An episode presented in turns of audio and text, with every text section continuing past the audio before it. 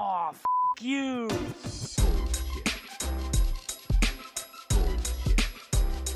Bullshit, bullshit. Bu- bu- Bullshit. Bullshit. Bullshit. Bu- bu- Bullshit. Bu- Bullshit. Three, Bullshit. two, Ready. Bu- bu- one. Bullshit. Bueno chicos, eh, bienvenido al podcast. Este, este episodio me parece que es un poco especial y particular porque primero los conozco ya hace alg- algún tiempo y nos vamos a salir un toque del mundito de diseño y la cabeza tan metida que tenemos en la tierra y vamos a ver cosas distintas. Que me parece que va- vamos a hacer, este va a ser como un episodio cachetada, un episodio, un episodio regaño. Ok, Eh, puede ser, sí. porque- puede ser que se torne así. Te- te- me, me gusta tu approach porque ese es mucho el estilo, ¿no? en, muy, lo hablamos. en muy buena medida. Estábamos discutiendo antes de tu invitación diciendo, alguien nos señaló y nos dijo, pero es que ustedes regañan mucho. Y la respuesta Bueno, fue sí. sí. Hay que, hay que regañar, Sí, hay que... Si la gente no dice las cosas en la cara crudo, no, sí. Pero bueno, antes de comenzar, tómense el tiempo para presentarse, eh, decir quiénes son y qué hacen, así la gente entra en contexto Genial, y nada, seguimos. buenísimo. Bueno, yo soy Lucía, Lucía Barrios, soy psicóloga y Bien. por mucho tiempo, desde que antes de graduarme de psicóloga, empecé a trabajar en recursos humanos, específicamente en selección de personal. En otros temas también blandos de, de lo que es recursos humanos, desarrollo organizacional, etcétera, pero el fuerte siempre ha sido selección. Bien, ¿ok? Eh, bueno, actualmente soy socia de Oscar en Setting Job claro. y pues bueno, hemos fundado esta, este emprendimiento para colaborar con, con todas las personas que sabemos son excelentes profesionales y no han logrado conectar con las oportunidades de empleo que, que les cambie la vida, que los haga Claro. felices, que les haga fluir en el trabajo.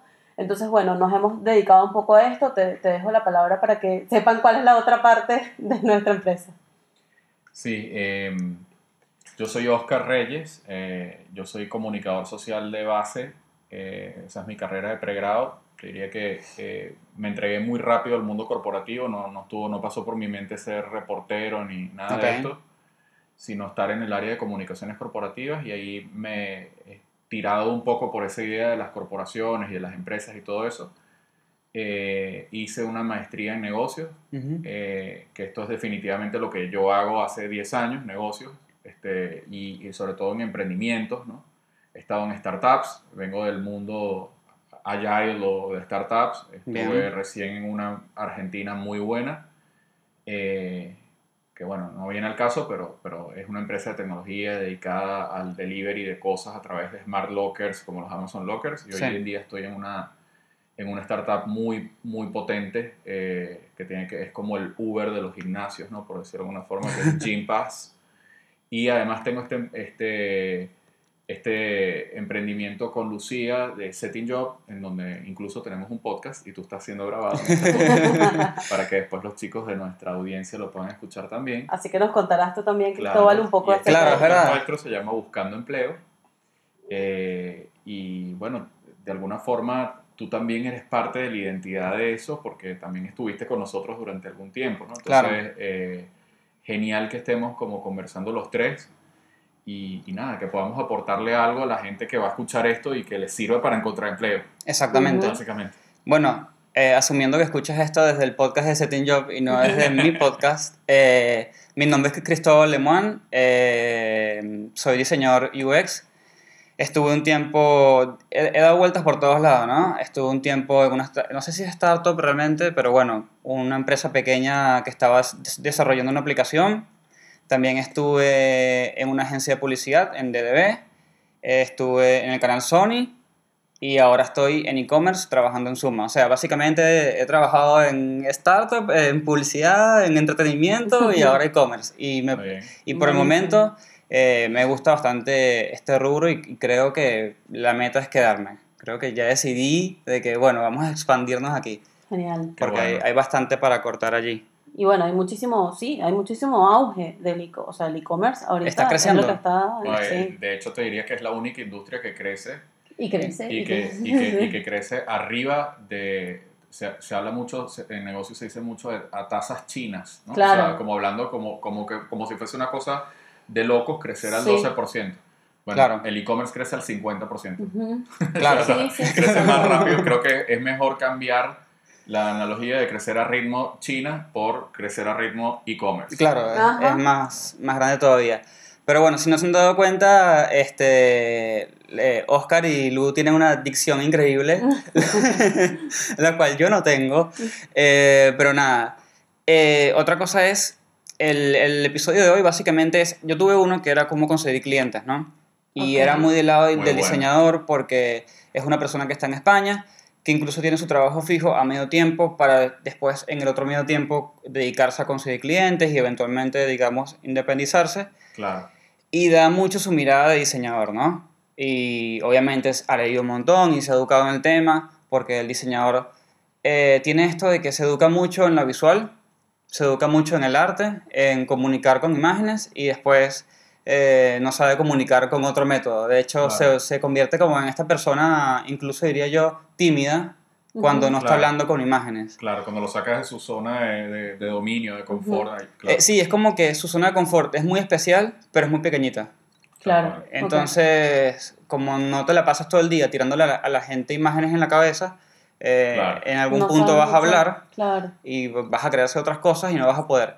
Él dio ese lado, ¿no? Bien. Ahora quiero dar el lado de que, bueno, no todo el mundo tiene que emprender, no todo el mundo tiene que trabajar por su cuenta y me parece que el trabajo fijo últimamente ha llevado como muchos golpes, como que mucha gente Sin lo está duda. demonizando y no es así. El trabajo fijo Claro. está, el trabajo fijo mueve el mundo, el trabajo fijo da oportunidades y está allí y no se va a ir nunca.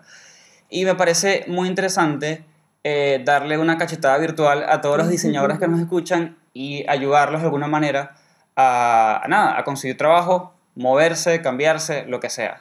Sí. Entonces, eh, ya con ustedes, antes de comenzar, habíamos hablado un poco de esto. Y así que nada, vamos a, a- a comenzar un poco quizás identificando las fallas del diseñador, puede ser, las fallas del diseñador a la hora de buscar trabajo. Sí, eh, solo una reflexión sobre lo que decías, porque estaba, fue algo muy interesante lo que nombraste, ¿no? Esto de, de se ha demonizado o algo así dijiste respecto a lo que es el empleo fijo, ¿no? Y- Sí. Y, donde, donde mucha gente, claro, está como este glamour por el emprendedor, entonces Sí. todos que pensamos que el emprendedor son estas cuentas de success en Instagram que son todos un Lamborghini, un avión privado y todo eso, y la verdad que el camino del emprendedor no es tan así. No es así. Eh, y, y por el otro lado, es lo- verdad lo que tú dices, se le ha restado mucho valor a lo, que es el, em- a lo que es el empleo fijo. Y aquí mismo estamos, tres personas que tienen un empleo fijo Claro. y que además tienen un, Un emprendimiento. Sí. Ujú. Entonces, un poco desmitificar esto de que es una o la otra, como si fuese Boca o River, Sí. o otra, o- no, no es O, es I en este caso. Y exactamente. Y, y yo creo que eh, la transición, si es que es tu objetivo, eh, el, el ser totalmente independiente, la transición mejor que puedes hacer es obtener toda la experiencia que puedas del lugar en el que estás y después saber en qué momento desenchufar ese sustento, que Exactamente. no es fácil, Exactamente. porque ese sustento es constante, es todos los meses, y ya tú en, tu, en tus horas libres, en tu propio emprendimiento o hobby, re- hobby rentable, Exacto. debería ya cubrir las necesidades que ese salario estaba cubriendo, ¿no? Y- yo acá te voy a poner un- una anécdota, Chris y Lucía, y a todos los que escuchan en cualquiera de los dos podcasts. Sí. Eh, yo tengo una amiga eh, que eh, esta persona era ejecutiva de cuentas en una agencia de publicidad bien famosa en Venezuela en su momento. Bien. Y esta persona siempre ha tenido una habilidad muy buena por el tema de hacer postres. Siempre fue su pasión, los postres, los postres, de esto, otro. Y ganaba un sueldo como ejecutiva y después ganaba otra plata haciendo postres a medida. O sea, quieres un tres leches de tamaño de un muro de... Sí. Quieres eh, una torta para un matrimonio, para, para un casamiento, lo hace. Ok. Y empezó con esto de hacer como postres a medida, ¿no? Eh, y esta persona en algún punto de su vida llegó a ganar muchísima, hablando en términos de, de bolívares de, de hace 20 años, ya no sé, ni sé, ni... Ya no yo sé. perdí, yo perdí sé. referencia ya. Para no los que sé. nos escuchan fuera no de que- Argentina, eh, perdón, fuera de Venezuela, que no conocen, bol- el bolívar es la moneda venezolana. Claro, ¿ok? y, y Claro. estoy- y estoy- lo que quiero que se queden es con la proporción. Esta persona ganaba 4.000 bolívares mensuales por su trabajo day job de 9 a 5, Ok. ¿ok? y ganaba cerca de 30 por Ah, su bueno. trabajo. Entonces, claro, para ella fue muy fácil desenchufar y dijo, ahora me dedico a esto. Y Claro. hoy, Ese es el escenario perfecto. claro, hoy esa persona hace esto en Nueva York. Claro. Entonces, Allá va, yo no sigo a esa persona en Instagram, ¿puede ser? Puede ser. Puede ser. Entonces, ¿sabes qué? Atrévanse a soñar, ¿no? Como había Claro. aquel... Sí, Se puede convertir tu emprendimiento, lo que pasa es que hay que saber cuándo es el timing correcto de experiencia y de sustento para Sí. Sí, sí, el sí. emprendimiento, ¿no? Sí, de hecho, yo les diría que, que tener trabajo y emprender es, es una de las mejores maneras de arriesgarse Es sin, ar- sin arriesgarse. sí. Totalmente. No pierdo nada, dedicarle un par de horas de noche y los fines de semana, sí. mientras tengo una cosa que me va pagando todos los meses, ¿entiendes? Es la y que mejor. debería ser una actividad que te apasione y que te guste. Claro, Exactamente. Por supuesto. Pero bueno, como no vamos a entrar en emprendimiento, Exacto. porque estamos ahí, hoy le estamos luchando por los trabajos fijos.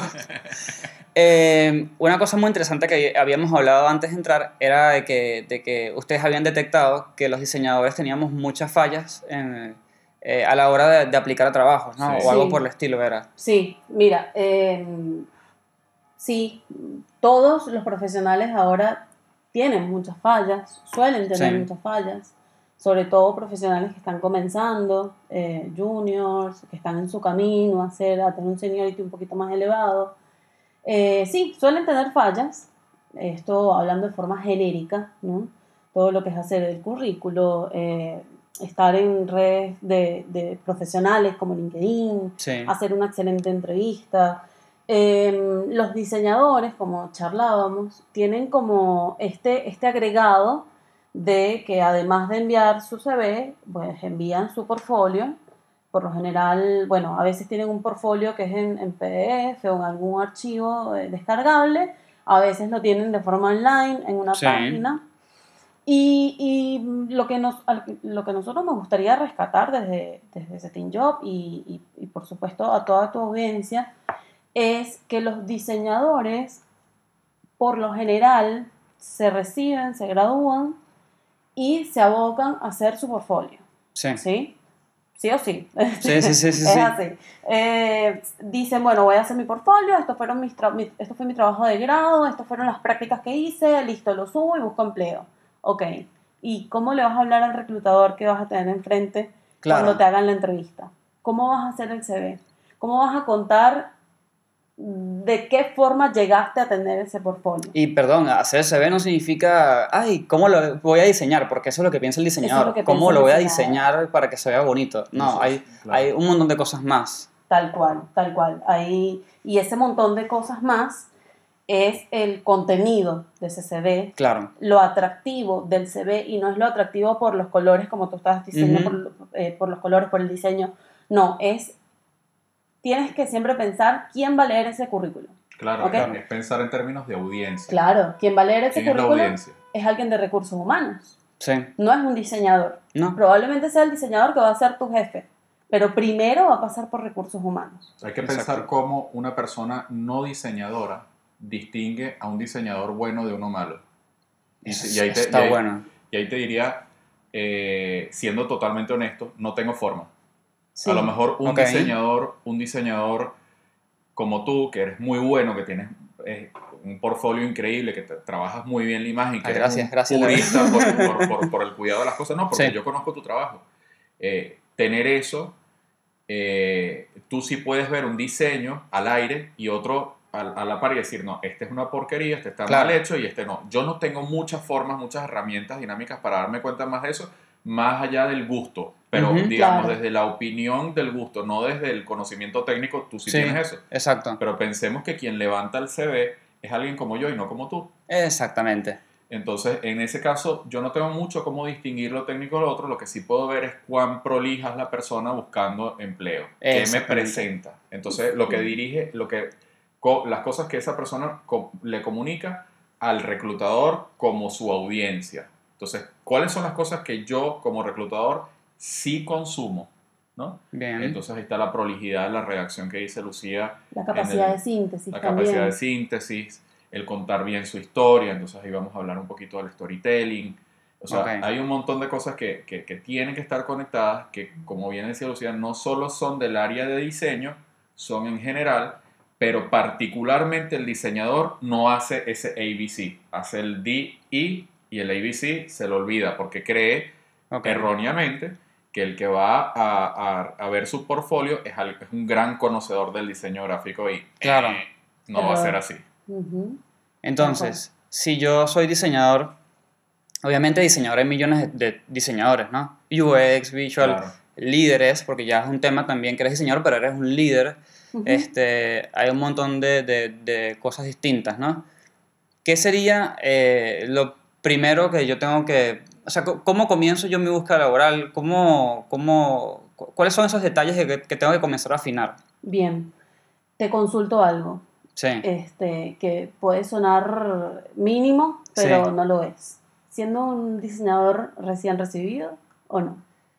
Claro, ese es el tema. De hecho, yo, eh, yo que hago medio investigación para cada episodio, dije, yo identifiqué eh, varias etapas de la persona que busca trabajo, ¿no? Ajá. Porque yo, esto lo voy a decir con un poco de orgullo, esto no es ego, esto es orgullo.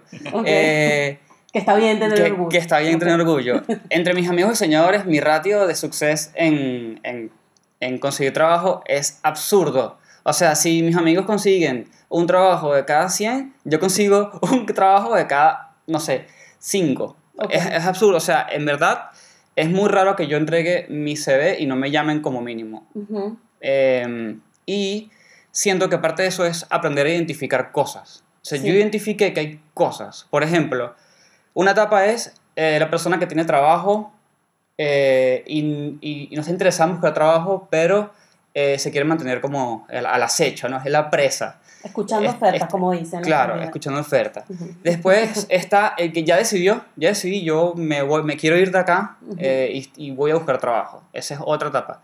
Después está el que está buscando trabajo y después está el que lo consiguió, que me parece que también es una etapa importante. Sí, Que está la etapa donde te puedes lanzar este post súper bonito que dice, me fui de acá, voy para allá, me tuve ha- 35 aprendí aquí. y, Claro, y es una forma de agradecer a los de atrás y quedarte con esa bolsita de contactos encima, que es importante, y comenzar una buena relación con los demás. ¿no? Sí, Entonces, basándonos en eso, Sí. primero que todo, ¿estoy, estoy en lo correcto? Sí, ¿Voy sí. bien? Son etapas diferentes. eh, esa parte es mucho de awareness, o sea, es darse cuenta en qué situación estoy.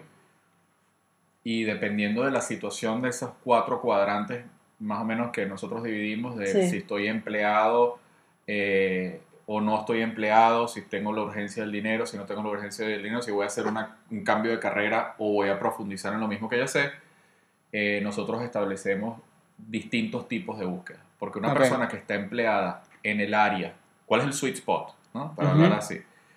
Eh, la persona que está empleada en su área y no quiere cambiar de área. Entonces esta Ok. persona tiene el sustento, ¿ok? Y tiene el tiempo para poderse dedicar a hacer un wish list de las empresas en las cuales quiere trabajar Bien. y tra- trabajar con comodidad en buscar este empleo que, que- que, bueno, que se supone que va a ser mejor que el que tiene, ¿no? Sí. Eh, y digo se supone porque después puedes aterrizar y que no sea así, ¿no? Claro, obvio. Pero, pero es, esa es la persona que está en el escenario ideal. La persona que, por, en contrario a eso, está en el peor de los escenarios, es aquel que está desempleado y que quiere cambiar por completo lo que hace. Ok. Porque en realidad no es que tenga una posición eh, desfavorable, tiene en realidad una oportunidad. Ahora, la oportunidad es un muro amplio, Sí. un muro alto, que hay que saberlo subir. Y ahí es donde entra un poco el poder del entrepreneur que tienen todos los diseñadores gráficos. Sí. Ahí es donde tienes que construirte unas buenas redes sociales, ahí es donde tienes que construirte eh, un buen portfolio, una web en Wix o lo que sea que te permita mostrar todo lo, lo- lo tuyo, todo tu, tu carga eh, profesional, digo, y sobre todo de- del área a la cual quieres aterrizar, porque estamos hablando del caso de la persona que está desempleada, que quiere aterrizar en un área nueva, que quiere cambiarse de un- de área a la otra, ¿no? Ok. Otra de las situaciones puede ser que esté desempleado y que quiera seguir en lo que, en lo que siempre ha hecho. Entonces ahí es un poco la reinvención de sí mismo, pero no tanto desde el cambio de área, sino del pulido de mi propuesta de valor profesional. ¿Cuáles son las cosas, cuáles son los atributos yo visto como marca que tengo que pulir para poder este, diferenciarme de otro igual a mí? Te pongo un ejemplo, un vendedor desempleado eh, de ventas corporativas, ¿qué lo diferencia a él de otro vendedor de cuentas corporativas? Tiene que encontrar que, en mi caso, yo lo identifico rápido. En- Ok. en- eh, la pregunta es, ¿el que lo- nos escucha lo encuentra rápido? Les pongo un ejemplo para ver si es más fácil ilustrarlo así. Yo siempre he tenido un pie puesto en marketing y otro en ventas. Eso Bien. es raro. Eso es una rareza y yo saco provecho de esa rareza. ¿Por qué es Y eso raro? es algo Porque- que sabe la gente de, de la parte de tu mundo, digamos. Claro. Claro, Es exacto. una rareza. Y eso lo identifica porque- la gente así. Claro, porque la gente o está en ventas o está en marketing. Ok. Y yo a veces me peleo mucho con ventas y estoy más en marketing. Y hay veces que me peleo con marketing horrible y estoy más en ventas. ¿Por qué? Porque ventas paga más que marketing siempre. Eh, pero, pero marketing es más conceptual y a mí me gusta un poco eso. No es que ventas no lo sea, es muy profesional todo, pero me gusta un poco esto de crear valor antes de poderlo capturar. Y el que es purista de ventas, lo que le gusta es capturar el valor, no necesariamente Claro. que generarlo, ¿no? Aunque Exacto. lo necesita haberlo generado antes. Entonces, estas son situaciones que te pueden hacer ver qué es lo que tienes que hacer. Entonces, me gustó mucho tu, tu, tu pitch ahí respecto a eso porque sí son situaciones diferentes, te ponen en lugares diferentes y la búsqueda, tanto el termómetro de la intensidad, o sea, la intensidad de la búsqueda, tanto como la, el tipo de empresas a las cuales te vas a postular, varía de acuerdo a esa situación que tú estás diciendo. Porque Totalmente. si yo estoy en urgencia, entonces yo debería estar dispuesto a trabajar en cualquier empresa que tenga el campo diseño gráfico, ¿no? Claro. Ahora, si yo estoy en la situación de tengo mi sueldo eh, y quiero mejorar mi calidad de vida trabajando en una empresa que, que- que yo me conecte con la misión, bueno, en ese caso yo hago un wish list. Claro. Entonces Claro. digo, a ver, las empresas que yo quiero trabajar son A, Disney, 2, Netflix, Ujú. 3, Google, 4, Facebook, 5, Microsoft. Entonces, ¿qué es lo que voy a hacer en ese sweet spot? Es buscar duramente cuáles son las posiciones que, que están, cuáles son las ofertas de empleo en esas empresas puntualmente y voy a ser muy picky en postularme a esas empresas nada más de la mejor manera posible. Entonces, ahí su búsqueda no es de volumen. Ahí no es un pescador de red, es un pescador de arpón. Claro. Entonces ahí lo que quiero buscar es calidad. Entonces cuando me postulo, mi CV tiene que estar perfecto, el cover letter tiene que estar perfecto. Tengo que hacer Exactamente. los tiempos en el... Tengo que llevar, si, si hay una prueba que hacen, por ejemplo, que puede pasar, que hacen Ujú. pruebas en, en las plataformas de búsqueda de empleo, Sí. resolverla de la mejor forma posible.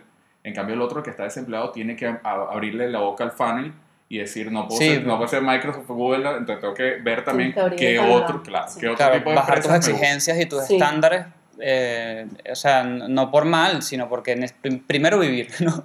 Primero Sa- sa- ¿sabes seguir respirando. Sabes que a veces no, es, no- sabes que a veces no es bajar, no es una cuestión de bajar estándares. Porque yo también creía eso, pero hay- Ok. hay, veces que te puede pasar que descubres empresas que no tienen el renombre y el reconocimiento de, de esas cuatro o cinco Ah, que mencioné, claro. pero que son recontra divertidas para trabajar. Sí.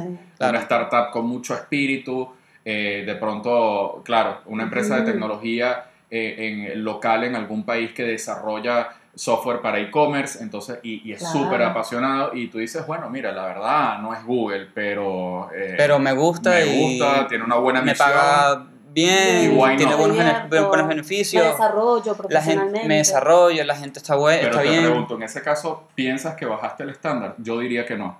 No, pero lo bajas, entonces te, te abres a, a- a como nuevas entradas y Claro. de repente te sorprendes. Es un Como que, descubrimiento. wow, ¿qué pasa claro. acá? Es un descubrimiento, es abrirle la... A mí me gusta ver esto, aquí, aquí es el yo marketing, ¿no? A mí me gusta ver esto como un funnel y ahí lo que hice fue abrirle la boca al embudo Claro, eh, y en ese abrirle la boca al embudo entraron más alternativas y dentro de esas alternativas después encontré algunas que son de mucho valor, como puede ser este ejemplo que Claro. Tal cual. exacto. Bueno, chicos. Pero ¿cuál Este, sería? Vamos ajá. a ver.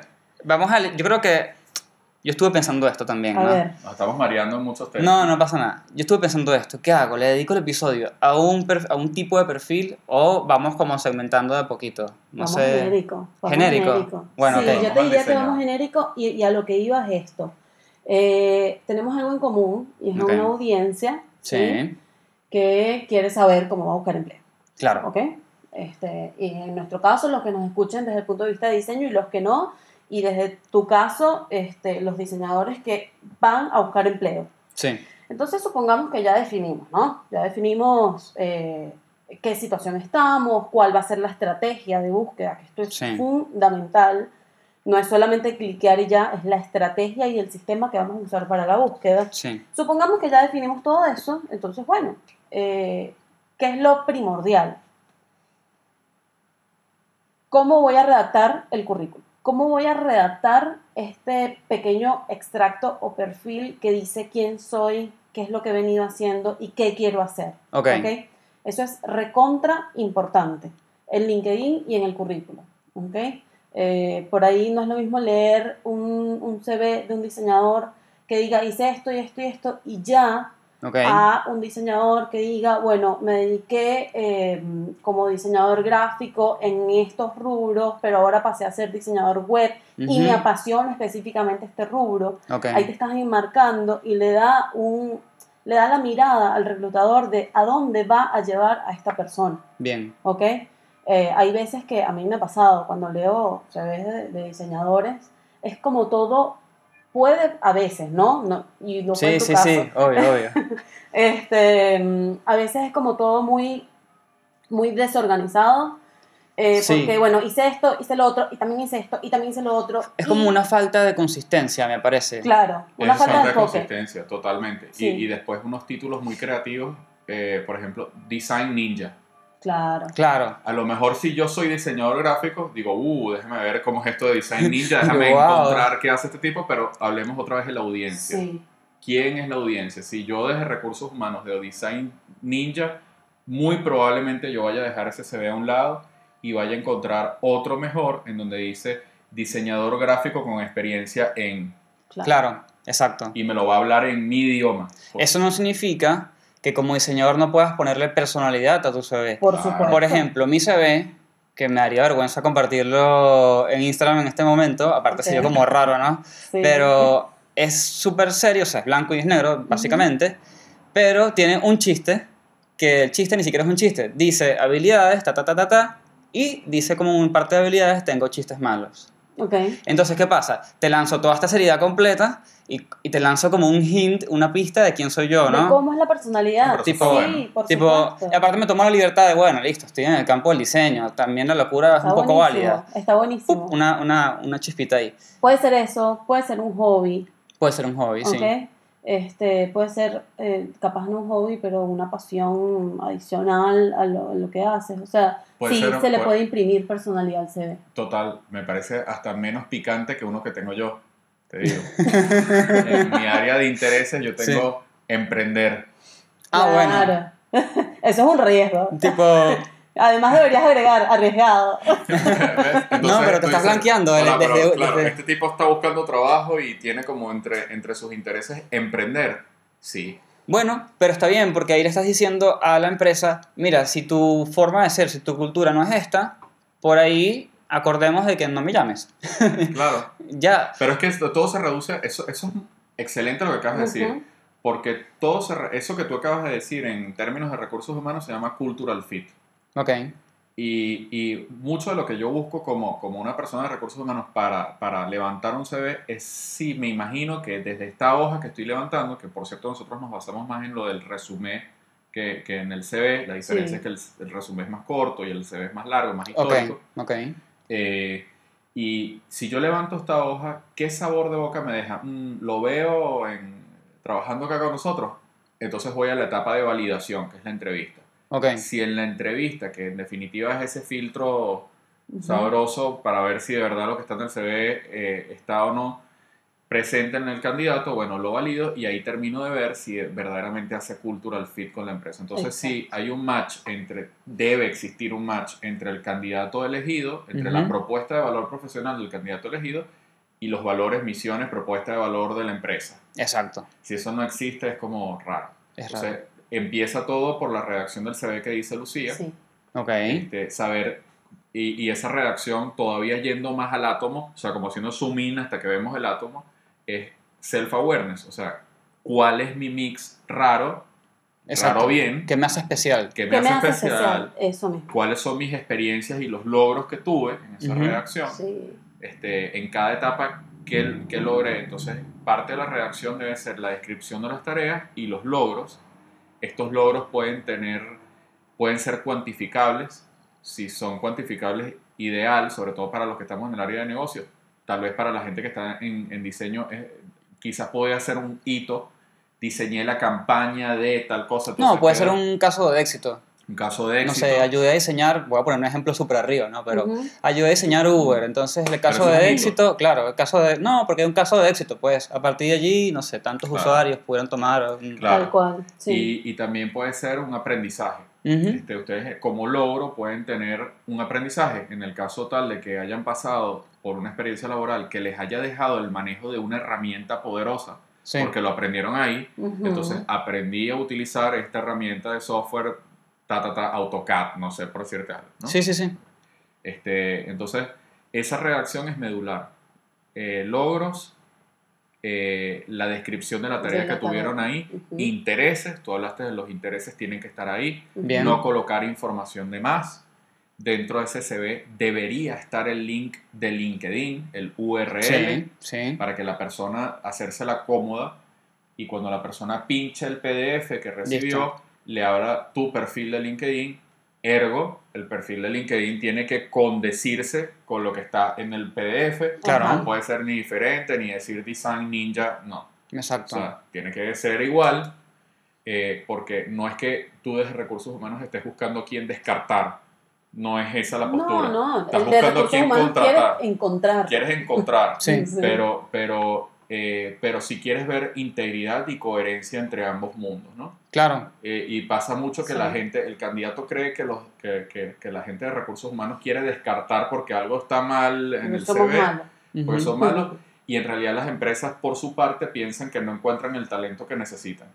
Sí. Y, no- y- y- y ese es el sentir de las empresas. No, es que no encuentro a un diseñador que haga cultural fit. Claro, porque a lo mejor sí que están ahí seguros con toda... Pero no se ahí, saben... pero no, no se saben mostrar. No se, no se saben mostrar, expresarse, nada. No se venden. No se venden. Y es Yo- muy raro porque se supone que si tú estás diseñando, eh, eh, bueno, casi siempre estás vendiendo. Sí.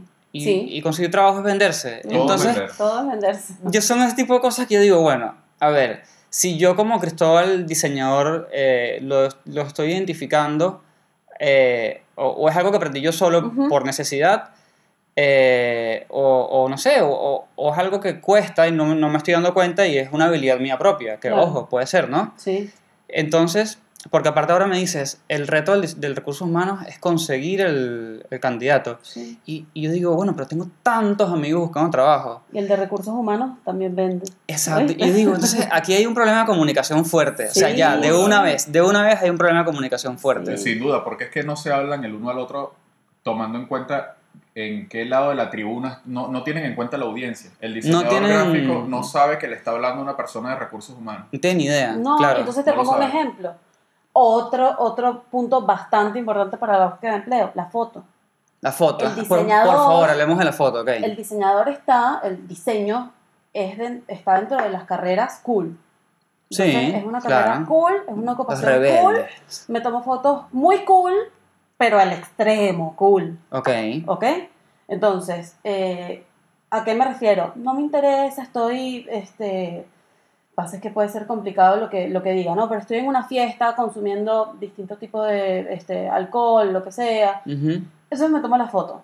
¿sí? Claro, queda- Entonces sale, sale el humito de la fiesta en la foto, entonces yo soy, Claro, soy muy no. cool. No, no. Y no es así, podemos ser cool, pero mostrarle a la, a la, a la audiencia de recursos humanos, a la audiencia de empresas, de emprendedores que quieren tener a un diseñador en su, en, en su empresa, mostrarle la cara cool profesional. ¿ok? Sí. Esta claro. es la idea de la foto, sépanlo chicos, todos los que nos escuchan de todas las audiencias. Sí. La foto tiene que ser profesional, en, en un conducta profesional, Claro. una, digamos una pose profesional, con una vestimenta profesional, sin gente alrededor, Claro. sin accesorios adicionales que no tengan nada que ver con lo que significa trabajar. Ahora, Exacto. Profesional no quiere decir, porque estamos en el mundo del self-employment y, de- y, Sí. de- y del, y del smartphone, Ujú. y justo estábamos grabando un, un podcast respecto a eso. eh, no, no quiere decir por, de- por ponerle el- la etiqueta profesional a la foto, que la foto la deba tomar un profesional de la fotografía con una iluminación profesional que me cueste Ujú. dinero, Exacto. tiempo y esfuerzo. Porque eso es lo que va a buscar el diseñador, va a buscar es su amigo va fotógrafo y claro. no es así. Bueno, si lo tienes, bárbaro. Ok, ¿ok? pero no es Y necesario, y no está es... a tu disposición, Claro. bárbaro que lo tengas, entonces ahí estableciste una palabrita mágica que a nosotros nos gusta mucho, que es networking, y tienes a alguien que te debe un favor y, y- Claro. y- está bien, pero la idea sería no detenernos, si no lo tenemos, ¿no? Y tomar, aprovechar el mismo smartphone. Porque, a ver, la- tú que eres diseñador gráfico y, la, y tu audiencia, todos se toman, todas las personas, siendo diseñadores o no, se toman selfies. Y Claro. después utilizan filtros. Y después utilizan el ultracontraste no sé cuánto. Y le bajan el ruido, le ponen ruido de película, o lo ponen en blanco y negro, en escala de gris, lo que fuera. Son todos unos artistas subiendo selfies a Instagram. Bueno, Sí. eh, no le estoy diciendo nada diferente. Estoy, estoy diciendo, utilicen Snapseed para editar la foto en su celular con la misma cámara del celular en situación de, de empleo, camisa, Claro. mirando nada atrás, este, no tiene que ser una pared blanca como mucha gente cree, que, que no, que como si fuese una- un documento, un pasaporte, no, no, que tenga profundidad la Claro. foto. Ustedes saben de Sí, esto. sí, sí, sí, exacto. Es que ese es No, mi, mi- Ustedes saben de esto. ese es mi estrés. ¿Por qué? ¿Por qué lo hacemos mal? No sé. se supone que es nuestro se- campo. Ustedes venden muy bien sus piezas, Porque se venden mal ustedes. Es una cosa Claro. rarísima. ¿no? ¿Sabes por qué? Porque le hablan a sus colegas. Por Claro. eso que lo Ese hacen es mal. el problema. Porque tú te tomas la foto, por ejemplo, Chris, que no es tu caso, ¿no? Pero No, mi foto yo pienso que es horrorosa, pero bueno. poniendo al diseñador. El diseñador se toma la foto como lo haría un diseñador y como sus colegas diseñadores le gustan tomarse fotos. Y como le enseñaron a tomarse fotos. Y aparte tu- tus tu amigos te validan y te van a decir, súper ¡Ay, buena qué foto. cool! Y tú, yes, lo logré. No. Tu foto te la vamos a cambiar en, en, en, en bueno. porque tu foto es muy cine francés. Mi ¿no? foto... Es, es- es como una foto reflexiva, Claro. ¿verdad? Como mirando al horizonte perdido y- Claro. y, y- y- y estático en una sola escena, ¿no? Que bueno, todas las fotos son así.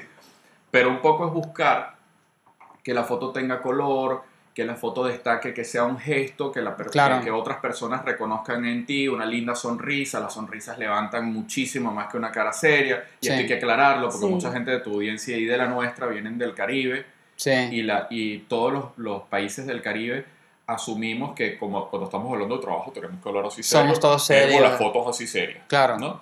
Entonces, esa foto de cara seria es mal marketing, Sí. porque nadie se le quiere acercar a un tipo que tiene una cara de problema. Claro. Yo quiero una cara De alguien- solución. de solución, de alguien que, que- que me le puedo acercar y pedirle un favor. Aparte la Entonces, gente se proyecta, ve el tipo y dice, uy, o sea, viene un, no sé, viene un cliente, hubo un problema con un cliente y este tipo es el que va a resolver las cosas. Claro. Uy, yo la verdad, déjame, next, siguiente, y eso es lo que va a pasar. Tal Así cual. Eh, hay mucha... eh, entonces fíjate la importancia que tiene la foto. Si, si, si de esta deriva una proyección incorrecta. Ujú. Entonces, por una foto mal tomada, que a lo mejor fue robada de otra red social en un festejo, como decía Lucía, Claro, o lo que fuera, termina de, no, este no es el que yo quiero que representen las marcas que, que, que yo atiendo acá. Y, listo, foto, foto de fiesta fin de año con empresa. Y con Claro. cara Pésima cortada. foto, No. pésima, Pésima. foto. O de matrimonio con alguien al lado y cortaste a la persona que está al lado y se le ve parte de la, Pésima foto. De lo que. Pésima foto. Entonces, eh, yo creo que ahí es importante tomarse eso como un diseñador gráfico en serio, Claro, utilizar las herramientas que tenemos a la mano, entonces ahí eh, que te invada el espíritu entrepreneur eh, y tomarte la foto en modo selfie si es necesario, o sino que te ayude a alguien para que no tengas el brazo así. ¿no? claro. Eh, y, y después jugar un poquito con la foto. Nada, Ujú. nada muy plasticoso, ustedes saben muy bien cuando se les va de mambo el Photoshop, Photoshop. y idealizan la foto y nada que ver. Bueno, esto sería, si ustedes quieren, porque manejan la herramienta, un retoque de luz blanca, balance de... ta, Claro, ta, alguna no sé, magia- Una magia linda, Que también es una forma de decir manejo Photoshop. claro. Ahí está.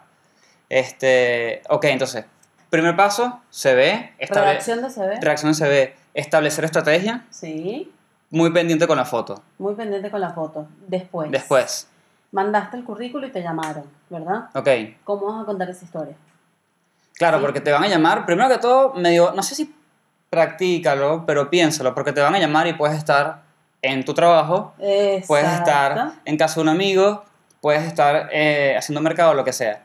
Y no Y- solo eso, Chris, sino, este, sí, a- todos nos ponemos nerviosos, bien sea una Sí. llamada o bien sea de una entrevista presencial, Pero a lo que voy es, este, después de haber pasado la vergüenza de dame un minuto que ya salgo, que ok, Claro, exacto. hablamos. ¿Y cómo yo voy a, a ver al profesional que está en ese currículo? Ahora, ¿cómo lo voy a escuchar? Claro. ¿Ok? ¿Es realmente lo que veo en el CV Ujú, o es que es una, es una fotografía linda y ya?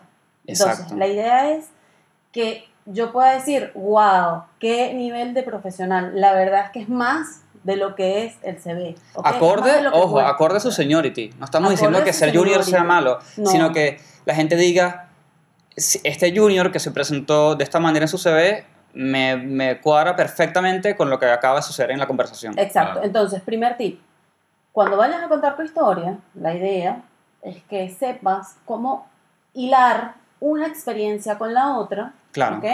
Contar el por qué pasaste de una experiencia a otra. Todo tiene que tener un sentido y un sentido profesional.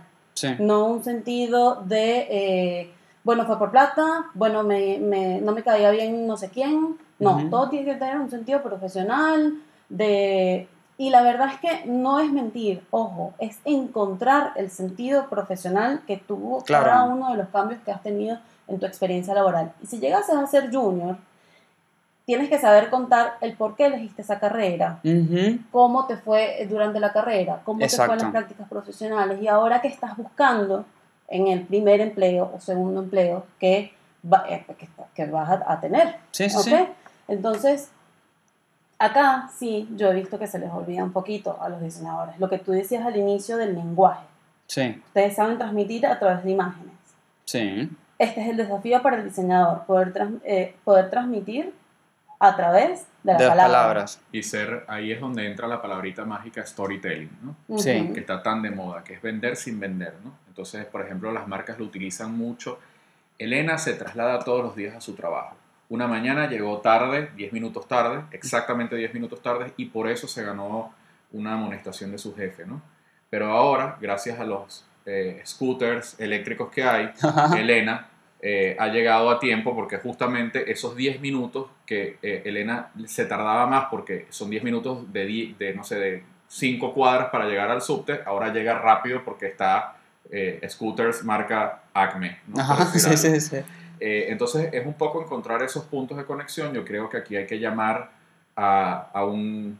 Acá estamos con varios devices Apple y aquí hay que, aquí hay que llamar a, a una de esas figuritas eh, interesantes de Steve Jobs Sí, cuando en su discurso en Stanford dice Connecting the Dots. ¿no? claro. Entonces, eh, en ese famoso discurso, él dice, una de las historias que cuenta, una de las tres historias que cuenta, es aquella de, de esa clase de caligrafía en la cual él estaba, que muchos años después termina siendo uno de los grandes diferenciadores de Apple versus Windows, ¿no? versus Ujú. la industria del PC, eh, porque tenían caligrafías y lindas eh, tipografías para, para, para transmitir en sus computadoras, en su software, en el Mac OS es un poco eso. Yo a veces desde lo, claro, todos no tenemos historias tan grandes, gran- grandes como, como la de Steve Jobs, pero yo diría, por ejemplo, en mi historia, yo siempre cuento mi primer trabajo. Ujú. Exacto. Yo lo cuento y hay gente que me dice, no, pero no hace falta.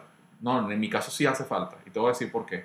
Porque fue en HBO para una señal de Entertainment Television Ujú, y HBO, como buena empresa norteamericana, tiene muchas cosas que son, para mí, muy formadoras de cómo debe ser tu, tu cultura corporativa. Ok. Copiar a los mails de acuerdo a la jerarquía, utilizar Out- Outlook de una forma prolija, saber anexar una tabla Outlook, calendarizar. Entonces, para mí fue este, cómo reservar una charla, cómo conectarte con un eh, con una extensión a, a tu jefe, llamándolo por el Claro. teléfono. O sea, para mí fue como una inducción en el mundo corporate de seis meses esa pasantía y te la tengo que contar en la historia porque a partir de ahí yo siempre busqué empleos o yo siempre me comporté en empleos a partir de mis aprendizajes Es- ahí. Eso te Claro. formó como... Claro. O sea, eso tiene un componente tuyo que, De que lo, que lo vienes saber. arrastrando hasta ahora. Claro, que Ujú. es saber jugar en el ambiente corporativo, entender qué está bien, qué está mal, cómo agendar una reunión, cómo no agendarla, cómo cruzar tres agendas para que todos tengamos un meeting,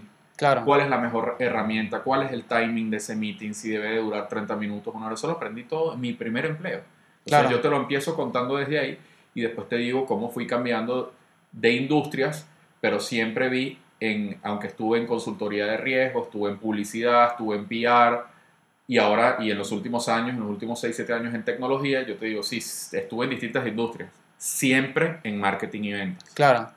de, de todas esas industrias, porque ante la objeción posible de un reclutador que me está haciendo un screening y me está llamando por teléfono y me dice, bueno, pero estuviste en distintas industrias, sí, siempre haciendo marketing y ventas. Claro. O sea, entonces Ujú. ahí supe encontrar cuáles son los dos pilares de, mi, de, de, de esta rareza cool Ujú. de haber estado en las dos cosas y saberla hacer un pitch. Está muy de moda el término de elevator pitch en, en, el, empre- en el emprendimiento. En el tema de negocios, esto es contar la propuesta de valor de tu empresa y el modelo de negocio en siete minutos como mucho. Ok. Bueno, es lo mismo en una entrevista laboral. Te puedes hablar y te puedes vender con una persona que te está escuchando por teléfono o con un amigo para por lo menos practicar cuáles son esos atributos que me diferencian de otro, cómo una experiencia me fue llevando a la otra y cómo yo elegí ir concienzudamente, ¿no? O conscientemente de un punto a la otro. Yo de verdad diseñé estar en tecnología. Claro. Exacto. Yo lo diseñé. Exacto. Este, sí, sí, yo sí. estando a- acá en, en- en Buenos Aires, yo dije, yo, mi, la próxima industria que trabajo es tecnología. Me cueste lo que me cueste. Me costó 10 meses. Ahí está. Listo. ¿ok? 10 meses de búsqueda sistemática. Yo siempre supe buscar trabajo. Nunca he entrado por un referido de nadie.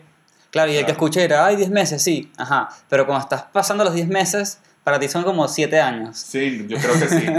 Son los Sí. 7 años en el Y Tíbet. súmale, súmale inmigrante. Claro. ¿Ok? Que es bastante. Que, que, ojo, para rescatar algo acá, eh, nos han tratado súper bien. A mí nadie nunca me ha dicho nada malo. Pero hay, Pero lo que hay- te digo de inmigrante es, no, no tienes a tu familia. por no eso hay un tu- componente de reto. Claro. No, no, no es que te traten mal. Yo ahí rescato un poco lo que tú estás diciendo. Es verdad, nos han tratado magníficamente bien. Yo no puedo ah, tener otra palabra que no sea de De agradecimiento. agradecimiento. Pero si Total. tú ves una carrera, si tú te imaginas esta metáfora, es como una carrera, ¿no? Estas carreras olímpicas, ¿no? Que le dan la vuelta a la cancha, que son Sí, sí, sí. pistas olímpicas. Imagínate que cuando tú eres extranjero, por no tener, no por discriminación, sino por no tener conocimiento del mercado, es como que en sus marcas, listo, fuera, salen los otros can- candidatos corriendo y Sí. te dicen, no, tú todavía no. Claro, Ya va, todavía no. Un segundo más, todavía no. dale. Dale, ahora sí. Entonces tú tienes que remontar, Claro. alcanzar a los otros, superarlo y ser tú el seleccionado. Entonces, ¿cómo haces eso, eh, esa remontada y aprendiendo del mercado, que esa es otra para los que están, Claro. eh, otra, otra de las grandes cosas para los diseñadores gráficos? Si tú eres venezolano o de la nacionalidad que tú quieras y estás buscando empleo en otro país que no es el de tu origen, primera gran pregunta, ¿qué busca el diseño gráfico en el país que te está albergando? Claro, Lo sabes. claro, claro. Porque sé, estoy, yo no soy diseñador gráfico, pero estoy seguro que hay diferencias. Sí, pero sí. recontra Sí. seguro. Es súper, súper diferencias. Y por ejemplo, yo cuando vine para Argentina era súper eh, consciente de que la, competen- la competencia aquí era muy alta y no solamente muy alta, sino masiva, porque aquí hay Ujú. mucho arte, hay mucha gente que redacta, mucho community, mucho diseñador. Y yo sabía que me estaba metiendo, que era como decir, Dios, o sea, yo soy una gota de agua y estoy viajando al mar. O sea, ¿qué estoy haciendo? Muy bien. Tal O cual. sea, Muy bien. Bueno, yo- ser, una gota, ¿qué puedes hacer? Ser una gota de agua púrpura. Exacto, dije, déjame cambiar el color o algo Claro, porque... Pantone, número, tal cosa. Radioactivo. Claro, sí, sí, sí. Tal cual. Pero bueno, eh, seguimos con los pasos. ¿Tienes más pasos? Seguimos. Sí. Sí, por supuesto. Porque si no tengo un millón de preguntas.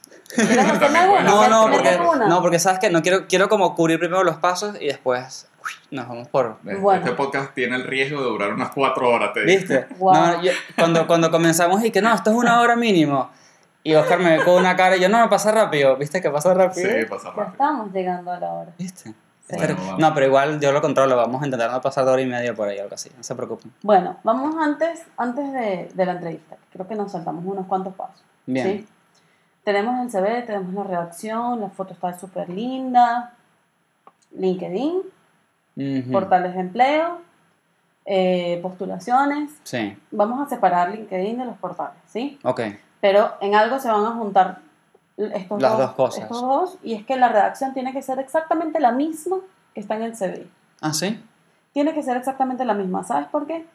Porque el reclutador no tiene tiempo de andar viendo y cuál es la diferencia entre este y este. A ver, Claro. déjame tomarme un café y veo qué fue lo que hizo aquí y por qué no lo habrá puesto acá. Déjame... Ujú. No. O sea, es bueno, ok, tiene que variar en, en, digamos, en formato, Ujú. ¿sí? Va a variar en formato. En LinkedIn, por supuesto, va a variar porque es una red social profesional, pero es una red social. Ujú. Eh, pero el contenido, procuremos que sea el mismo Ok. para evitar distracciones del reclutador, aburrimiento del reclutador, porque Sí. también pasa, o sea, son millones de currículos los que llegan, ¿sí? Entonces, bueno, número uno eso. Después, con el LinkedIn, eh, estar en LinkedIn, Estar. número uno, Buen paso. por favor. Sí, porque hem- hemos conocido gente que no está en LinkedIn. Ah, sí, son Ok. como unos unicornios. sí. Sí, no están y, y para estar en el ámbito laboral tienes que estar en LinkedIn. Y hay Tienes que que estar- procurar. y, y estar barra bien, ¿no? Está bien. Porque también estar mal o tener una información en el CV y otra en el LinkedIn Ujú. eh, es esto que hablabas tú de, la- de las inconsistencias, ¿no? Entonces, Bien. con esa, entonces pasa un término muy de e-commerce, Ok. por cierto, Ujú. que es la omnicanalidad. Sí, Entonces yo puedo, por ejemplo, postularme en un trabajo en Boomerang, claro. correcto. Entonces yo veo y levanto, ah, mira, qué lindo el perfil de, de Cristian, eh, de Cristóbal. Lo levanto y veo que, que, que bueno está este perfil de Cristóbal, está excelente, pero me voy a chusmear un poquito de él en el LinkedIn y me encuentro con que Una ya no realidad. dice Cristóbal, dice Cristian. me cometo ese error, ¿no? Eh, o, o está el, eh, el, no sé, el URL no está personalizado, hay cosas raras, hay experiencias O que tiene una foto con faltan. una copa y, Y y qué sé claro, yo qué. es otra que cosa. y digo, uh, no está tan bien. Entonces, eh, ahí el LinkedIn es como, o el LinkedIn, como le quieran llamar, es, una, es un mundo aparte, Ujú. en donde es una red social. Tiene que ser consistente la información que carguemos en nuestro CV. Sí, se habla muchísimo de las prácticas de posicionamiento orgánico dentro de LinkedIn, zaraza, zaraza. Todo eso está bárbaro para el que lo quiera aplicar, pero eso hay que saberlo hacer después de haber cumplido el, el ABC. Ok. Entonces, por ejemplo, después de haber cargado las, las, este, las experiencias, bueno, si tú quieres hacer posicionamiento orgánico dentro del, de LinkedIn, colocando buzzwords, que esté space, experiencia, logro, Sí. space, space y después las buzzwords. Ah, ok. Para ayudar el, el- para hacer Claro, SEO. Porque lo que, si es lo que quieres hacer, con eso no basta igual, ¿no? Ok, Hay otra cosa que hacer, pero si quieres hacer eso, eso es una forma, porque también he visto gente que altera la redacción buscando hacer buzzwording en el, en el texto de LinkedIn Claro. y después es ilegible para el, Sí. para, para el reclutador. Y la audiencia sigue siendo el reclutador de recursos humanos. Entonces tú no solo quieres tener un impacto digital sobre el, sobre el algoritmo de LinkedIn. Claro. Eso si quieres es hasta circunstancial. Es importante, es importante. Hay que hacerlo bien, hay que tener, hay que tener un nivel estelar. Hay que hacerlo bien. Ahora, importante es que el que te va a reclutar entienda el perfil. Entonces, si ahí dicen eh, Design Ninja, eh, no, no va a estar bien, ¿no? Entonces, otra de las prácticas en LinkedIn es que coincida el título con la primera ocupación. Si no coinciden, no va a levantar bien en el algoritmo. Ok. Y además de eso, el reclutador no va a entender por qué aquí dice una cosa y aquí dice otra. Entonces, en el extracto, típicamente, la gente, en el extracto y el título del perfil de LinkedIn, Se la inspira gente, mucho. la gente sí, sí quiere ser, y ustedes los diseñadores son fanáticos de eso, de, Ah, sí, de- sí, de sí. inspiración, y dicen, me voy a tomar dos copas de vino, voy a dar una caminata con el perro, y después de que regreso de, esa, de ese paseo con, la, con el lado oscuro de la luna, sí. entonces voy a poner el título de LinkedIn, ¿no? Sí. Entonces, claramente hacer eso no va a ser otra cosa que hacer que no coincidan Sí. y que la información sea inconsistente, que tú lo dijiste muy bien, esa palabra está muy bien colocada ahí, y nada, tiene que, tiene que ser coherente todo con todo. Por otro término, que es la huella digital. Ustedes se han Sí. googleado a sí mismos. Yo sí. Bueno, Ok. Seguro yo te apuesto doble contra sencillo que muchos de tu audiencia y de la nuestra no se No han se googleado.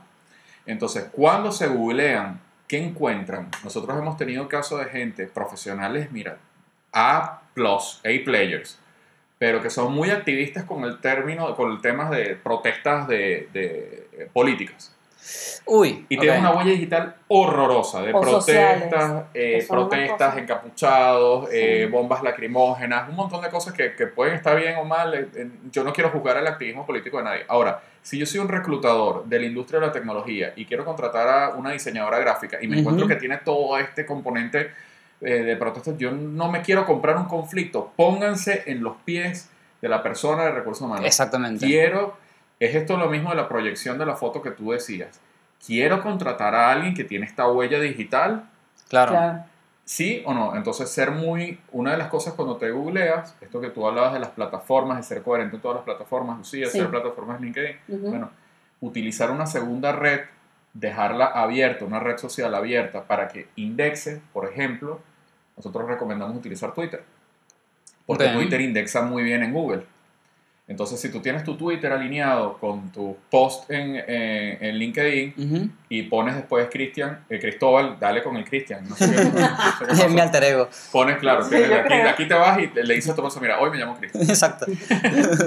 Eh, pero tú pones Cristóbal y, y, te, y ves cómo te indexa el, este, el Twitter y vas a ver que el LinkedIn te indexa de primero y el Twitter seguro de segundo. Y a veces al revés. Mm. Entonces, si tienes esas dos cosas y ya estás hablando laboralmente en las dos redes sociales, oye, tú vas a tener una linda huella digital en el corto tiempo. Claro, y piensa que es la huella que estás dejando, ¿no? Claro. Tal cual. Claro, y que después puede ser utilizada quién sabe para qué, no solo para screening de empleo, sino después, no, no estamos a mucho tiempo de que pase que sea para créditos bancarios. Sí, Ujú. tal cual. Ey, Ok. eh, eh, hace poco leí un artículo que decía que eh, cuando entras a Estados Unidos, Te revisan las redes sociales. están revisando las redes sociales de tus amigos. Sí, Ujú, sí, sí, sí.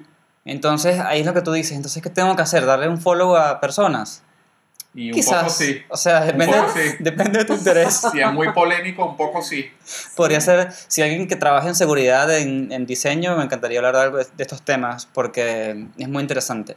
Mm. Pero bueno, entonces, revisamos las redes de, eh, digamos, no redes, pues, pero las páginas de CompuTrabajo, de todo este tipo de cosas. sí. Las machamos con la info que tenemos en LinkedIn, Sí. que todos sean con- consistentes. Y además adjuntamos el archivito PDF de... PDF. Ujú. Y, Bien. y además entendemos que LinkedIn, a diferencia de estas que ustedes nombraron, Ujú. CompuTrabajo, bueno, que son todas muy buenas, no importa.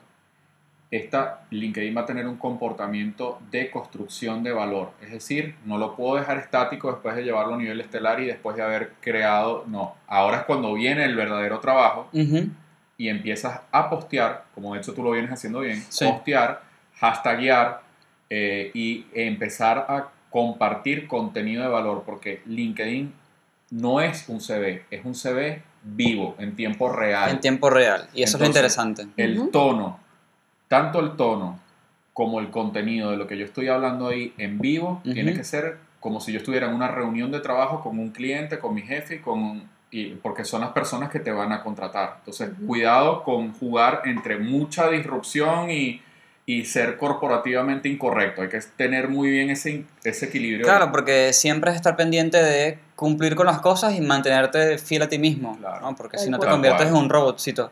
Cual. Ahora tengo como tres mitos que quiero descartar con ustedes, pero Ah. hagámoslo versión eh, flash porque si no vamos a estar aquí... Hacemos clean y hacemos... eh. Eh, Claro, exacto.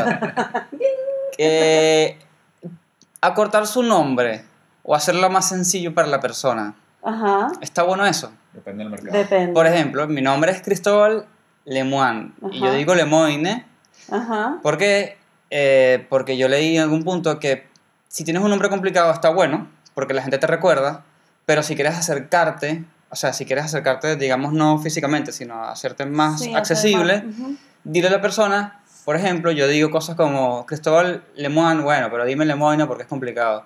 Y entonces se, se, se hace como un ambiente de confianza, como de, te estoy reconociendo de que mi apellido es un desastre, eh, y, y tranquilo, dime cómo te dé la gana, no pasa nada. Eso, eso, bien, no bien. Eso está bien, está perfecto. Eh, sí pasa con las personas que tienen nombres complicados, apellidos complicados, este, que, que por ahí hasta para que te recuerden, para que te puedan O contactar para que te lo pronuncien bien. o para que te lo pronuncien bien. Es muy difícil. Dale, Oscar, a- dilo, A, mí, a dilo, mí- a mí dilo. me tomó como dos semanas y yo le quiero, ya- la quiero llamar bien. Bueno, No, no, a- pero ya vamos- va. Ya va, vamos a desmitificar, vamos a, a- a- a descubrir este secreto a toda nuestra audiencia de Ok. Second Job y el podcast de Cristóbal. Dale. Mi nombre es Osbieli Lucía Barrios. Bien. ¿ok? Entonces, se dice Osbieli, no suena mal, ¿verdad? Pero se escribe con una W, una I, una Y, una cosa en el medio, una, Una cosa H loca. intercalada, Claro, una no, X, una mentira, Z. de Claro. sí, la X es mentira. Como griego. Es como una cosa así. Y en realidad es que viene derivado de Osvaldo. Hasta ahí. Listo. es todo, la realidad. Pero ¿qué pasa? bueno, a mí en Venezuela todo el mundo me llama Biel y me llama Osby, y bueno, me conocen así porque así crecí. Claro. Pero en Argentina no existen nombres compuestos. Y aparte que ese es largo. Aparte que este es largo. Entonces yo tomé la decisión, un poco este, también acompañada por Oscar, de decir, uso mi segundo nombre, que me encanta. Y es tuyo, además. Lucía, o sea, es mi nombre, yo no me estoy poniendo completamente válido. Claro. Exacto. Este, uso mi segundo nombre y se acuerdan más fácil de mí. Bien. Este, se- incluso para grabar en el celular, ¿cómo, es que era tu nombre? Eso es mucho más fácil. Es muy difícil de operar para... en- es todo, todo depende siempre de la audiencia. En el. Caribe tu nombre no tiene ningún tipo de problema. No, para nada. El problema, Bueno, es, y poner. el problema es fuera del Caribe. Sí, Claro. pero no salta alarma. O sea, yo No, no de, salta pro- de- alarma. de pro- de Se pronto sabe. en el Caribe tú escuchas el nombre, lo escribes mal y todo, y no salta la alarma. Acá te salta una alarma Sí. y te dice, ¿cómo, cómo? O sea, ¿Qué? Repítemelo. Sí. Que sa- ¿Sabes Sí. que hagamos otra cosa? Me llamo Claro. Lucía, punto, se acabó. Ya está. Sí, y es un tema de ser pragmático en esas cosas, ¿no? Entonces también pasa que no solo con tu nombre, sino con el nombre de muchas personas, nosotros Sí. en, en- en el Caribe estamos muy habituados a utilizar los dos nombres y los dos apellidos. Sí, y Ah, en sí. Argentina no, por ejemplo, no. Se Hay gente que ni siquiera tiene primer segundo apellido. nombre. Claro. gente no tiene el segundo nombre y la gente no utiliza el segundo apellido, se utiliza nada, se porque se registra nada más el primero. Claro. Claro. Entonces- Entonces, clean, si te sirve. Bueno, Si te me, sirve me encanta nuestra velocidad de rápido, es increíble. El otro es el mito, el mito de eh, que está de que no envíes eh, eh, tu CV los fines de semana y cuando lo envíes el lunes o el martes, lo que sea, hazlo en la mañana porque eh, eso le va a caer de primero en el Gmail o lo que sea que use la persona. Ok. Yo te lo voy a hacer más fácil. ¿ok? Esto es algo hablado entre mi grupo, quiero que sepas esto. No, yo te diría, créense alertas de empleo. Ok. En, como trabajo en Boomerang y en LinkedIn existe Sí. la creación de alertas. Bueno, yo quiero empleos de este tipo en este lugar, en no sé cuánto, y te saltan alerta en el celular. Ok. Cuando te salte la alerta, la alerta te postulas. Seguro Bien. vas a llegar de primero. ¿ok? Bien. Ningún reclutador va a, a- a poner un aviso de búsqueda de empleo Claro. este, el sábado o el domingo, a menos que sea freelance o lo que sea, pero es muy raro. ¿ok? Bien. Seguro sería la mínima, mínima, mínima, mínima, mínima parte de los reclutadores. Ok. Entonces, para hacerlo más sencillo, esto de llegar primero, Ujú. créense alertas y listo. Y estén preparados. Y ya. Estén No preparados. sean, no sean flojos. Tengan el currículo en el, en el celular, Claro. descargado, cosa de que lo puedan Ah, subir rapidito. Pero, Claro. pero la, la pregunta de él va también por el timing del envío del CV, ¿no? Y eso sí, Este, y, el, y esto de llegar primero es muy importante, importante. tenerlo des- descar- este, descargado en el, ce- en el celular y todo eso. Pero aquí hay un punto que él dice que está bueno, la duda, porque la mayoría, si tú haces una encuesta hoy en día de cuál es el día en el cual se busca más empleo, en Argentina por lo menos es el domingo, claro. es el domingo. Y porque la gente Mm, tiene la, la entonces, disponibilidad de es- sentarse. Es así, tranquilo. es un tema de tiempo, no Sí. estás en la oficina si estás empleado, o sea, tengo el domingo tiene toda esa cuestión, eh, es como la micronavidad de la semana en, el- en, en términos Sí, de que sí. es como el momento de introspección, de relajación, un montón de cosas. Claro, después que saliste de fin de semana, gastaste 10 mil pesos, dices, Claro, ¿qué y acabo de yo hacer? que tener más ingresos para poder mantener esta calidad de vida, tengo que tener más ingresos, claro. Te lo juro que debe venir un poco por ahí. Porque viene también por ahí, este, pero el punto es que es un momento de introspección, entonces mucha gente busca eh, el domingo. Sí. Yo te digo eh, Ujú. que, que la gente, yo entiendo lo de que aparezca en el, en el, pero yo no dejaría de buscar el domingo. Claro. Es que busca trabajo, ¿ok? Busca trabajo. Si quieres llegar primero, con la alerta te va a funcionar, Esto pero de dedícale el un lunes. día. Eh, sí, No, no, importa. ok. Tú el lunes igual abres. eh, los reclutadores no es, no es- tampoco es gente extraterrestre. Abren el, el- el No, Outlook aquí estoy. o, el, o el Gmail Aquí está lo- y ven y, y, y ven, ah, este me llegó el domingo, bueno, lo leo primero, no importa. Es que o sea, para- es muy random ese, ese approach de no, para que le caiga primero, lo- porque llegue primero que no lo vas a ¿Sabes que son esos mitos que se van creando Es y un no sabes de mito. dónde viene? Es un mito Chicos. porque supongamos que el reclutador lee desde, desde el primero que le llegó hasta el Ujú. último, el que estás enviando el lunes es el último. Entonces depende Claro. del orden que el tipo le Sí, dé. exacto, Es exacto. muy sí, sí, aleatorio, sí, ¿no? Y sí, sí. además, la verdad, no me interesa. O sea, yo, no- la verdad, muy poco he visto, ay, mira, se postuló el sábado. No, No, quiero- no, ah, es, por un el tema, título. es por un No, tema de que en la el- pantalla, no, en la pantalla, la pantalla. es- va a estar muy abajo y aquí va a estar primero. Sí, boom, lo sé, lo sé, pero más allá de eso, un reclutador no va a decir, ay, mira, se postuló un domingo. Claro, se no. postuló de inmediato. No, Sí, claro, es más, es más por el- no es por eso, sino por el, porque caiga, Por el lugar porque que caiga ocupa. arriba. Sí. Porque Sí. los, los, eh, las plataformas de correo lo que hacen es priorizar arriba El último. que llegó. tal cual. Entonces lo que, lo que planteaba era que caiga arriba de primero para tenerlo muy de frente, Sí. pero igual la gente sabe que, o sea, yo lo que estoy es un poco explicando que el criterio puede ser, déjame responder los que me llegaron antes, porque entonces ahí está Claro, bueno que estuviera abajo. para comprometerte, exacto, sí. Sí. Y la otra, que no es tanto un mito, pero es algo que estaba viendo y vamos a tratar de responder esto así rápido, es, Ok, veo una tendencia, eh, más que nada en primer mundo, de quitar la foto del LinkedIn. sí. Por un tema, ¿sabes? Este tema de, de, de de no guiarte por los sesgos, sino De por lo que está escrito, bla, bla, bla, lo que sea. Sí, Eso, ok. Depende del mercado. Dep- mi- Depende yo, del yo te voy a mercado. decir mi, mi, mi, mi opinión, que por ahí puede sonar fuerte, pero es mi opinión al final del día, que es, entonces borra tus redes sociales, porque Sí. también ahí está todo. Bueno, Claro. depende del mercado. Entonces, Eh, hay lugares, hay este, países en los que sí está, de hecho, pro- prohibido, entre comillas, ¿no? O sea, no, no, no se usa la foto por esto, por no, por no, por ser, no, por no querer que sea eh, una acción discriminatoria, ¿ok? claro. Latinoamérica, sí, usa foto. Usa foto. Somos muy. Sí, nos, gusta, nos gusta el ruido. Porque nos gusta el- ver cómo es la el persona, más allá de los eso, colores. cara. No, y que la persona va a representar tu empresa. Entonces, eh, yo, yo no es que critico a- al mercado norteamericano, principalmente Estados Unidos y Canadá, por el tema de la no Claro. foto.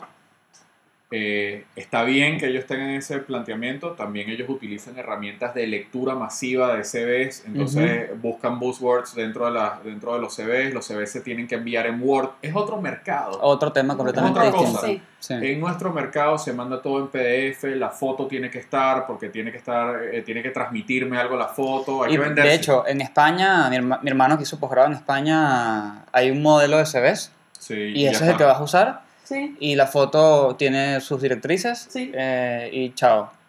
Sí. tal cual. San. Eso es lo que dicen acá, ¿no? San se acabó. No me acuerdo quién lo dice. San se acabó. Lo he escuchado muchísimo. Siempre lo he escuchado. ¿Sí? Sí.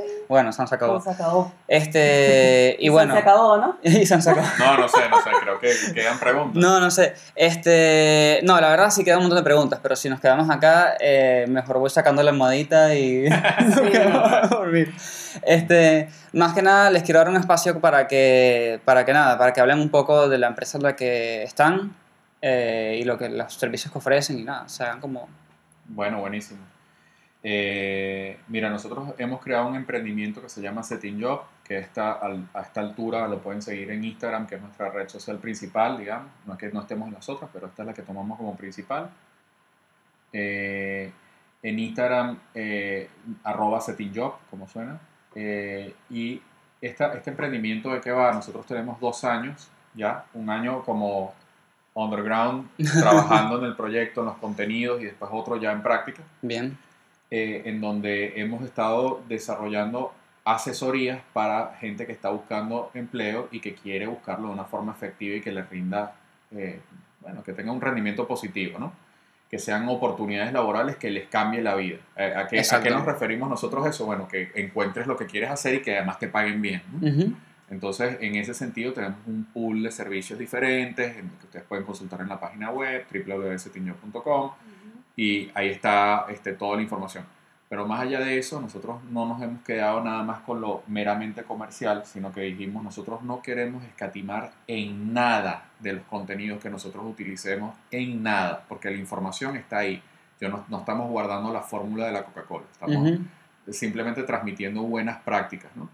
Entonces, siendo así, nosotros tenemos un blog que está en nuestra página, tenemos un podcast, tenemos un programa de radio, tenemos un en vivo los martes y transmitimos toda esta información todo el tiempo para que la gente que nos siga encuentre la forma. Si no nos quiere contratar, está bárbaro. Claro. Ahí está toda la información para que ustedes lleven Claro. adelante el proceso de búsqueda que quieran. Exacto, y importante, no hace falta estar en Argentina para No. contratarlos. Para nada. Eh, yo he sido testigo de, de que personas de otros países los han contratado y todo. Sí, Tienen sus modos de pagos para resolver ese lado, Sí. sí. así que ni se preocupen.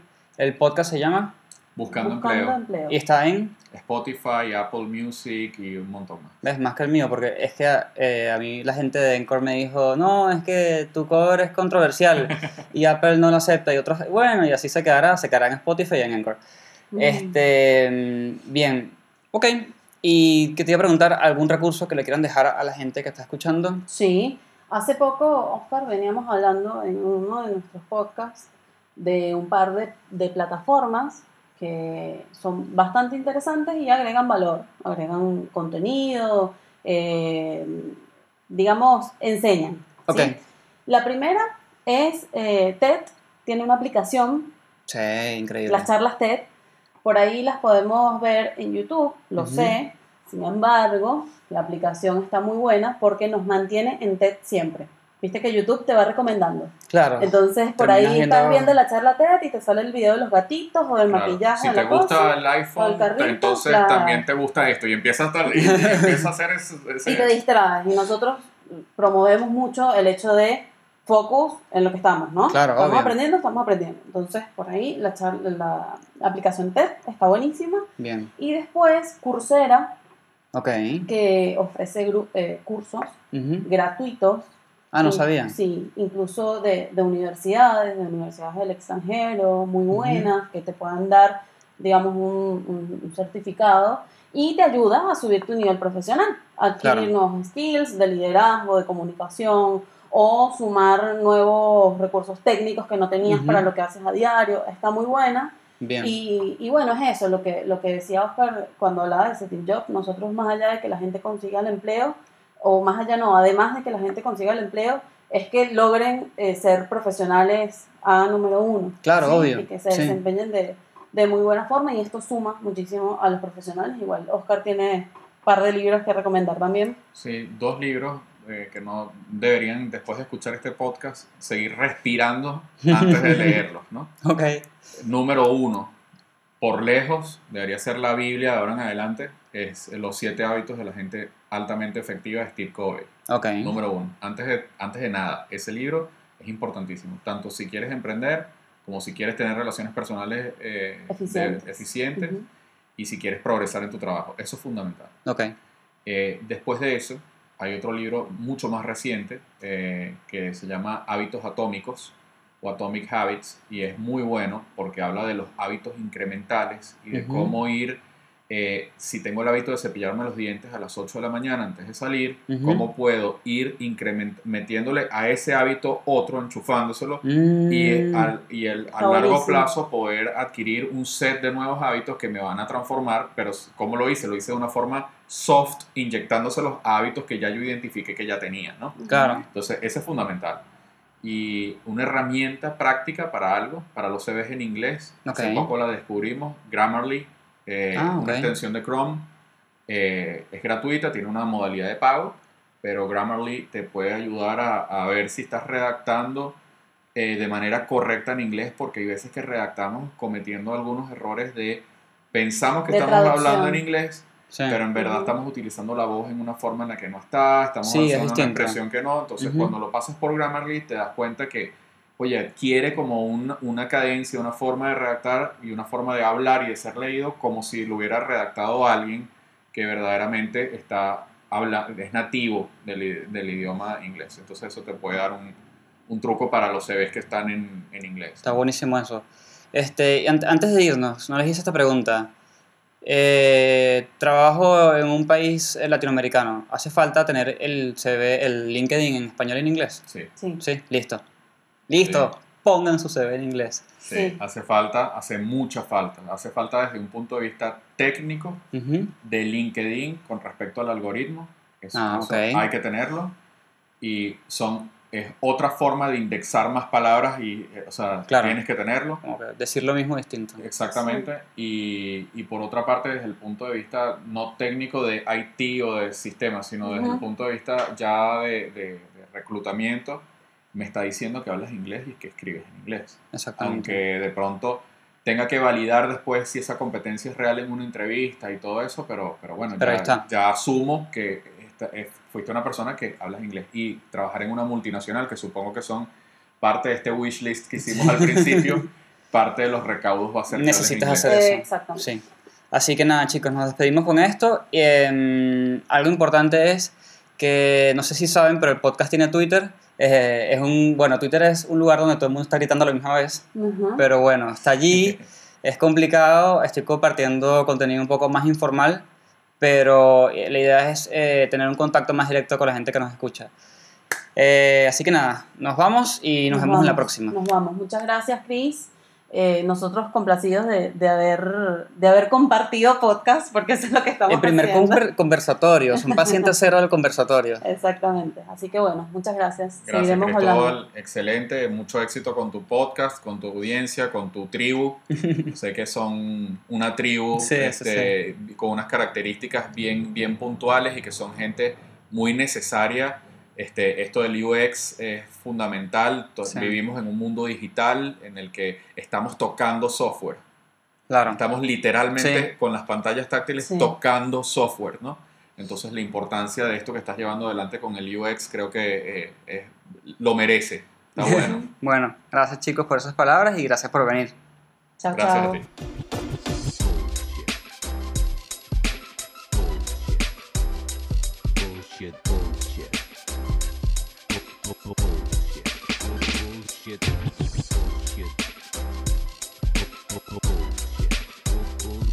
One, Bullshit. two, three. Bullshit. The experience has ended. Ended.